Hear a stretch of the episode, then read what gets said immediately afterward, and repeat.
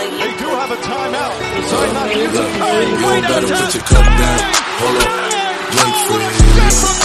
Holla at me if you need me. Merry, Merry Christmas, Dub Nation. Is it time to say that the Christmas Day curse is over? So, as always, we're your hosts. I'm Ethan and I am joined by my duo, my Splash Bro, and my co-host, Zach, my guy. I mean, the Christmas Day special came around and I thought we were going to lose this, not to lie, but uh, the Warriors surprised me again. So, how was your holiday, my, my, my, my guy? So, um, how's everything been? Holiday was excellent, filled with uh, Steph Curry masterclass performance. Um, it was a plus, a plus, a plus. Um, I just like to point out that the Warriors were without Andrew Wiggins, Jordan Poole, Damion Lee, Moses Moody. I don't think I'm missing anyone. I think you got it. I think you got it. and they went in to Phoenix and said, "This game's ours." And they came out and they won 116 to 107. Snap Steph ended his Christmas Day curse where he plays like garbage on Christmas Day, put up 33 points. He averaged 13 throughout the whole And- Christmas career. It really shows that the Warriors are back, baby. The league is on notice now, and like the Warriors propagandist on ESPN by the name of Stephen A. Smith said, is that y'all better watch out, look out for the Warriors because they still got Klay Thompson uh, coming back, and winter is coming. Winter is coming. Winter actually technically already started because December 21st is the solstice, but you know, that's just me being uh, scientifically correct. But Christmas was great and was made even better with the Warriors W. So let's unpack everything in this episode. Yeah. Um, let's start off with the Memphis game. Um, I guess this game was pretty personal um, for the Warriors because I think this is the second game the Warriors and the Grizzlies have met. The first time it was in an overtime loss, and people were thinking that Dillon Brooks was a Steph stopper. Boy, did Steph really took this thing personally. He's dropped 44 on Memphis and Dillon Brooks, and I feel like that narrative should be shut off completely. Oh, 46. Oh, sorry. 46. Well, like, I feel sure- like it's just Steph could just pull this off whenever he wants to. But I do want to talk about Gary Payton the second. I feel like his presence was felt massively in this game. I mean, the dude shot like Klay Thompson. like he shot corner three after corner three. He had 22 for the game. And I'm like, the fact that this Warriors team is so deep and has so much depth can just it's impressive. It's just spectacular to see what the front office has done. And although we've given our criticisms of the front office in past few episodes way back then, I feel like I got to give credit to uh, the front office for finding gems in Gary Payton the second and taking Gary Payton the second over Avery Bradley. So I love this game overall, but how did you feel about this whole Grizzlies game? I feel like Oh, it was more one of statement game after a statement game. Like, what did you think of it? I thought uh, Bob Myers was a genius. Um, I think he's back to being a genius. I seriously think if you realistically off topic look at how many people talked poorly about how the Warriors roster looked last year and all of that, I think it is important to point out how crazy the turnaround ha- it has been for this Warriors team because last year they weren't even a playoff team. They finished eighth in the Western Conference, which was technically a playoff team without a playing game, and they got bounced out both both by in both of the playoff games against the Lakers and the Grizzlies. Um, but I just find it magnificent how crazy the roster turn change was, where you get rid of guys like Kemp Bazemore, Kelly Oubre. Um, am I missing anyone? Brad Wanamaker, Uh, Mychal Mulder, Mychal Mulder, Brad Wanamaker. um, all those guys, and replace them with Nemanja Bjelica, Otto Porter Jr., who, don't get me wrong, in the Suns game was an absolute madman down the stretch in the fourth quarter. Um, and then bring in young rookies like Jonathan Kuminga and Moses Moody, which I don't think a lot of fans were in favor of. I think they were in favor of trading the picks, but with how Jonathan Kuminga has looked, this kid is going to be so good in three to four years. Um, His potential is I just- crazy. overall, what I'm trying to say is I just think the front office deserves more credit with how they've just turned this roster upside down and how the team was a team that was struggling to become be at 500 last year to a team that is now the best team in the NBA because they've beaten the Suns twice. So that puts them at the best team in the NBA in my books. So. Yeah, I mean, the last year, I feel like they couldn't even find a balance between developing and winning now. We've had that conversation where they were too focused on developing Wiseman, which hurt them in the records. Like they didn't win as much. And once Wiseman went down, that's when to start the Warriors started to pick it up. This whole season was such a shift in like how things were done.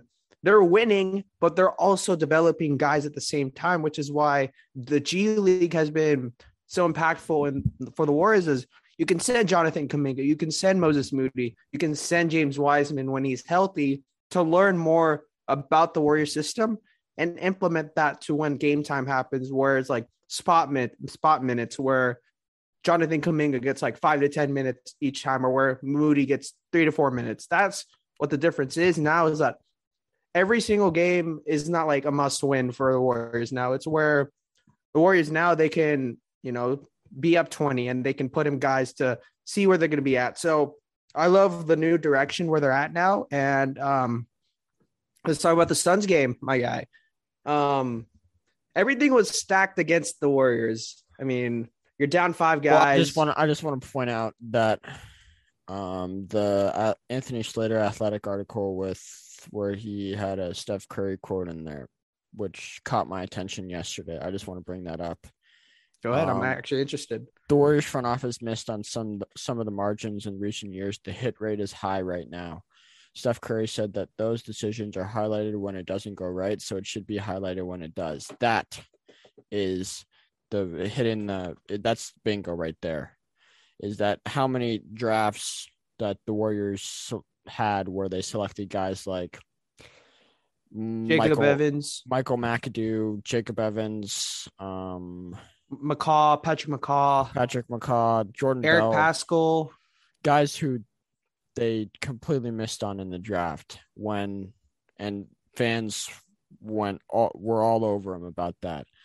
But when they hit on guys like Jordan Poole, Jonathan Kuminga, from what it looks like currently right now, maybe Moses Moody, he's given some signs of optimism in the G League. There deserves to be some credit towards the front office. And I know they got an extreme amount of hate. And if anyone's wondering, I'm not on Joe Lacob's payroll, and I'm not. He's not paying me to say all this good word, these good words. But I, I, mean, it's all the eye test. I just just- eye test. I just think that the front office deserves some credit because I think it is an extreme turnaround from where they were a year ago to where they are now, and how better they are, and how much of a contender they are currently, with so many players out, and with Klay Thompson coming back and James Wiseman coming back. I, I definitely agree with you. I mean, the mistakes that the front office made aren't like glaring as it was last year. Like like last year, uh, where Brad Wanamaker should have been traded. I think some I don't know, like um something about getting rid of him instead of um playing Jordan Poole, like or playing not playing Jordan Poole instead of Nico Mannion. Those are the kinds of decisions that were glaring. But now, like some of the little mistakes, it's not going to be emphasized because the Warriors are winning. So you just got to give props to them. Um, I mean, guys like Quinndary Weatherspoon, like a guy on a 10 day contract, and the guy you said who mentioned spent like his entire time in the G League, legit came up to this, I guess, national stage and put off great defensive stops on Devin Booker. There was a, there was a play where Booker was an ISO on the right wing and um, Weatherspoon literally stole the ball from him. Like that's the type of guys that the Warriors love, and that's just the next man up mentality, the strength in numbers mentality, and like that's just what the Warriors are all about. And that's the culture that the Warriors have set up as a standard in the NBA. Exactly.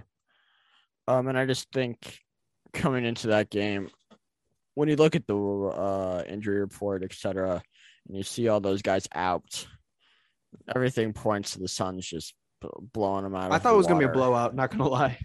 And the Warriors came in from the start and just dictated the game with without a doubt. Um, and when Steph had 12 points in the first quarter, that's when I knew it was like, screw the Christmas curse. That ain't, that ain't a thing anymore. He's coming in hitting the ball.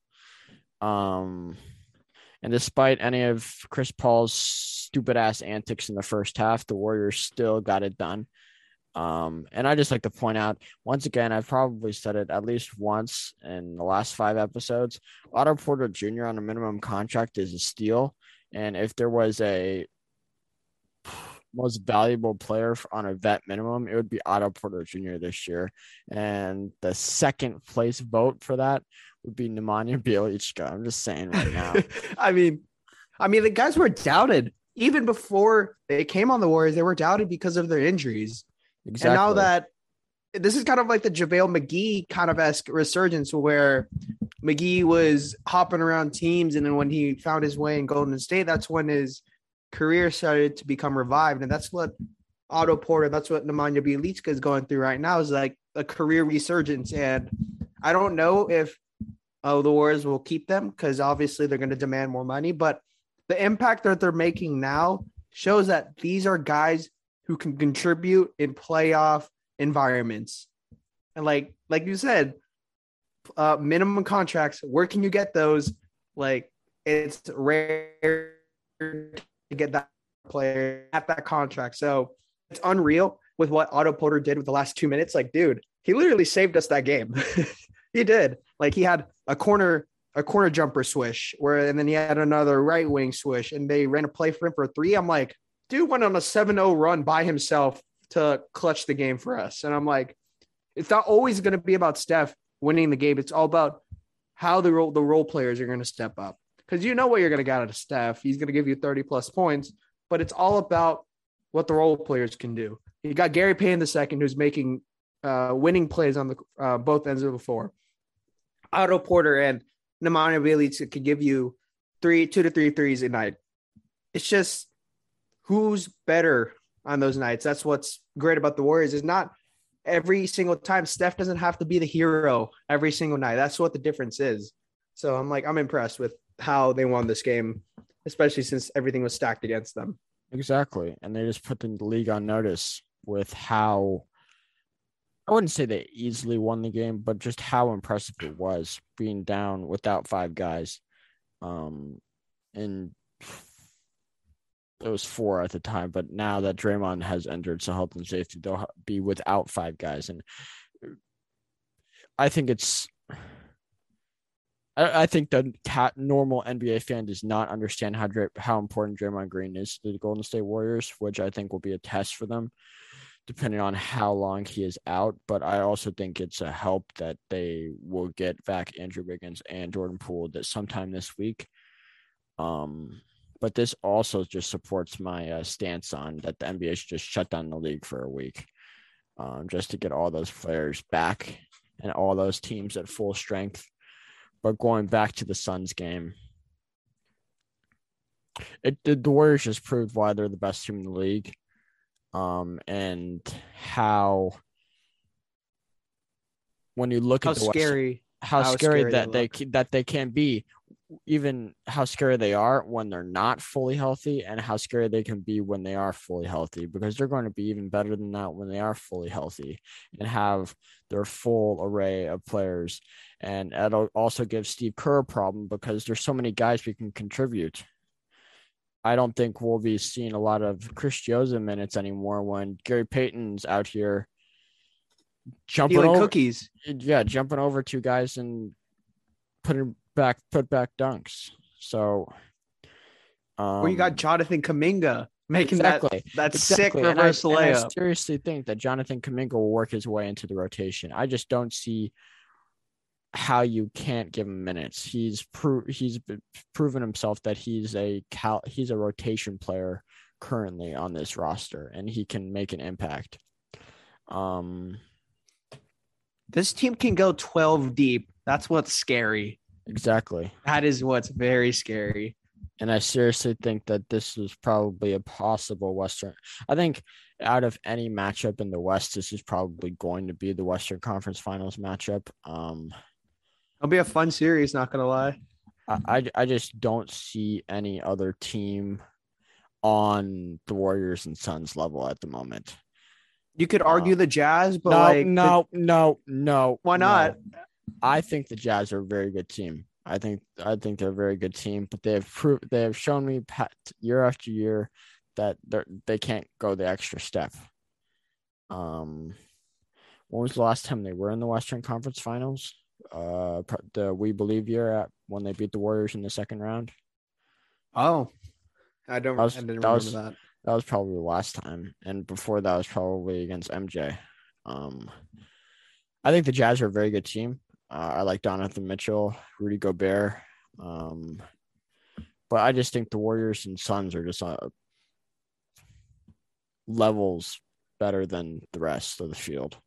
And I seriously think the Warriors, Jazz, and Suns will be at least 15 to 20 games up above the four through 10 seeds as there's a playing game and there's 10 seeds now. But Yeah, just I mean, we can- overall, my takeaways from the Warriors and Suns games that the Warriors are scary and they're going to even get scarier when they're fully healthy. Yeah, both teams are literally separating themselves from the pack based on that Christmas game alone. Um, like you said, it's scarier to think about what this Warriors team is going to add. You're adding Klay Thompson, you're adding James Wiseman, who's going to be the X factor on this team. But like with the potential that Kuminga has shown, I feel like that same thing could be shown for Wiseman. And that's what's exciting is you're mixing young and old, but the Warriors are doing it like well. They didn't do it well last season, but they're doing it well now. And that's what's exciting to see now. So, um, moving forward through the next five games or so, because we know that Draymond Green is out. And like you said, a whole Draymond Green situation. Uh, Draymond Green's presence is literally um, everything to this Warriors team. Without Draymond, obviously without Steph, the system doesn't work. But without Draymond, there's no fluidity, there's no flow through the offense or defense because Draymond's the defensive anchor.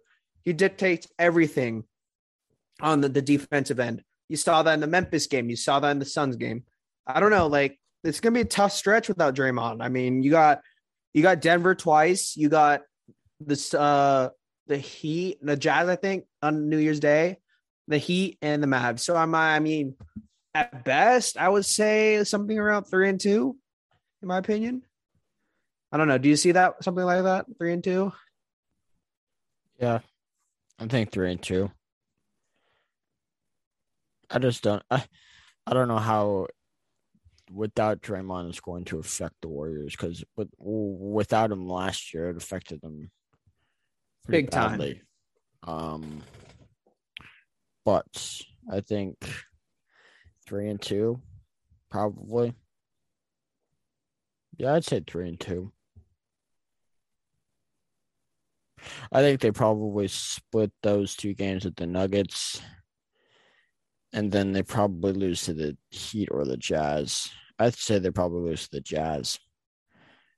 Then they beat the Heat and the Warrior or the Heat and the Mavs. That's my guess.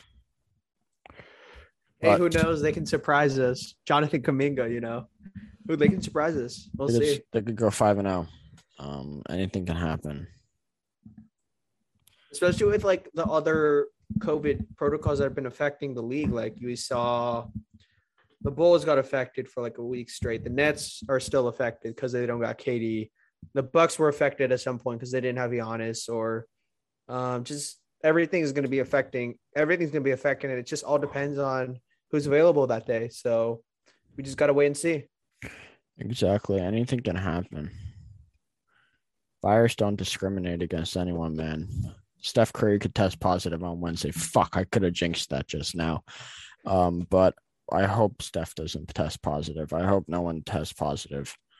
Um, but the Warriors just have to take it one day at a time and I mean, the good news is that they get Jordan Poole and Andrew Wiggins back this week, most likely.